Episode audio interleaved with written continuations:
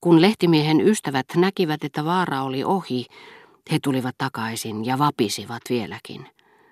Mutta häpeissään kun olivat, nämä luopiot tekivät kaikkensa, jotta hän uskoisi, etteivät he olleet huomanneet yhtään mitään.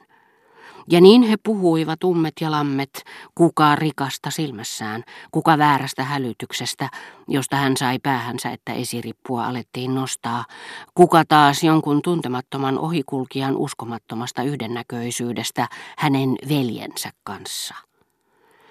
Kaiken kukkuraksi he suorastaan kiukuttelivat hänelle, koska hän ei ollut ottanut osaa heidän mielenliikutuksiinsa. Mitä? Etkö tosiaankaan huomannut mitään? Onko sinun silmissäsi vikaa? Te olette akkoja kaikki, siinä se vika on, murahti korvapuustin saanut lehtimies. Ristiriidassa heidän omaksumansa asenteen kanssa, jonka mukaan heidän olisi pitänyt, mutta sepä ei tullut heidän mieleensäkään, näyttää siltä kuin eivät olisi ymmärtäneet, mitä hän sanoi, Heiltä pääsi lause, johon on tapana turvautua vastaavissa tilanteissa. Vähästä sinäkin pillastut ja otat nokkaasi. Koeta nyt pysyä nahoissasi.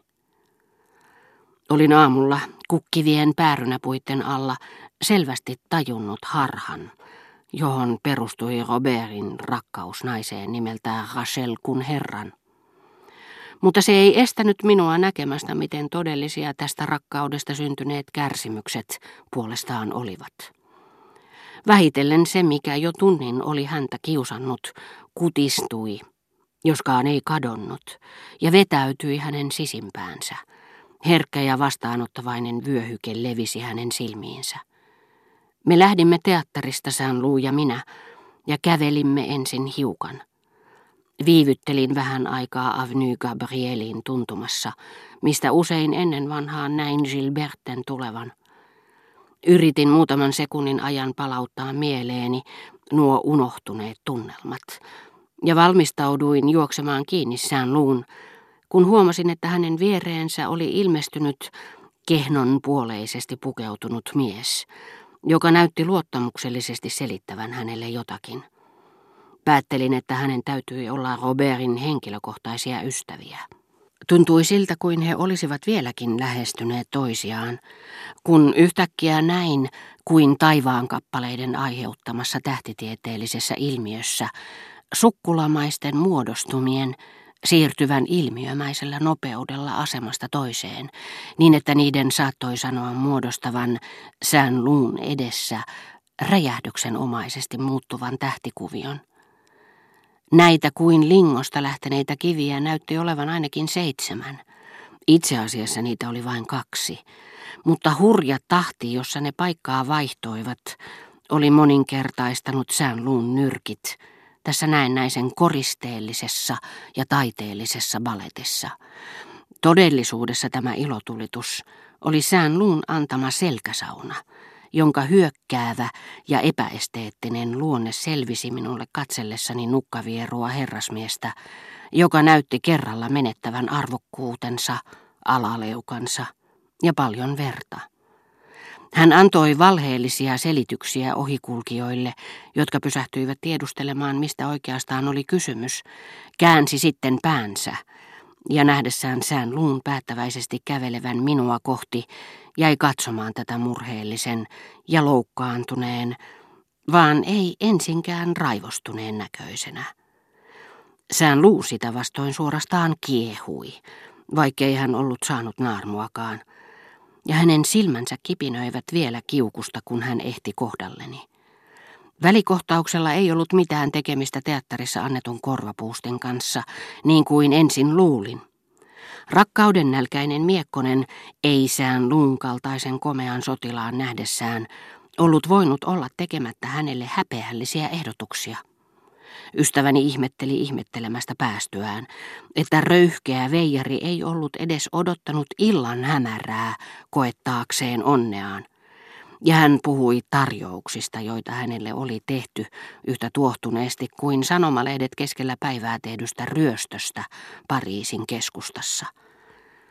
Päihinsä saaneen herrasmiehen puolustukseksi on sentään sanottava, että alamäki, joka vie halusta nautintoon, on niin jyrkkä, että jo pelkkä kauneus sinänsä vaikuttaa myöntymykseltä, ja sään luu oli eittämättä erittäin hauskan näköinen. Nyrkin iskuista niin kuin nuo hänen äskeisensä on sikäli hyötyä häntä häirineen miehen kaltaisille tyypeille, että ne antavat heille vakuuttavalla tavalla ajattelemisen aihetta, mutta ei sittenkään tarpeeksi pitkäksi aikaa, jotta he parantaisivat tapansa ja säästyisivät lainmukaisilta rangaistukselta. Näin ollen ja siitä huolimatta, että sään luu oli sumeilematta antanut miehelle selkään, tämän tapaiset spontaanit rangaistukset eivät sittenkään, ja vaikka ne lakeja tukisivatkin, onnistu tapoja yhdenmukaistamaan. Nämä välikohtaukset, etenkin se, jota hän luultavasti eniten ajatteli, aiheuttivat kai sen, että Robert halusi olla hiukan yksin.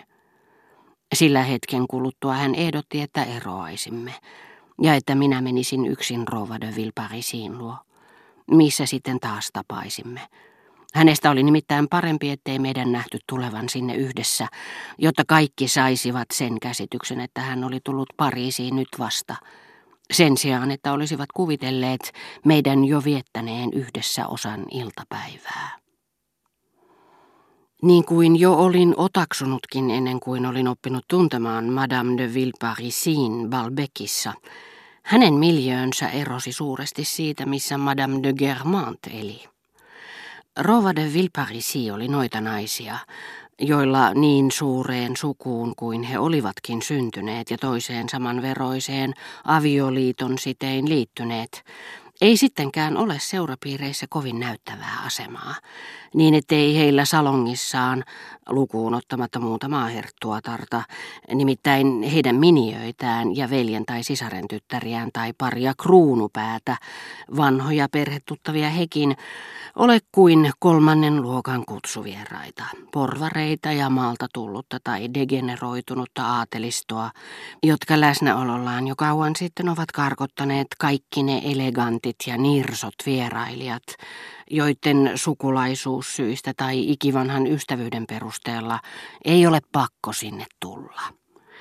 Tosin minulla ei jonkin ajan kuluttua ollut enää mitään vaikeuksia ymmärtää, miksi Rova de Vilparisi oli Balbekissa ollut niin erinomaisen hyvin perillä, paremmin kuin me itse ja pienimpiä yksityiskohtia myöten isäni ja herra de Norpoint silloisen yhteisen Espanjan matkan vaiheista.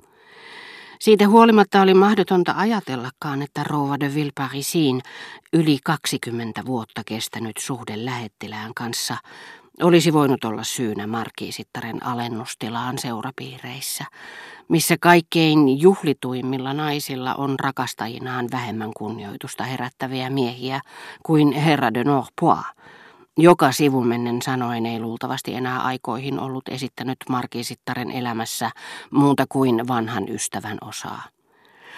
Oliko rouva de Villeparisilla ollut muinoin muitakin seikkailuja?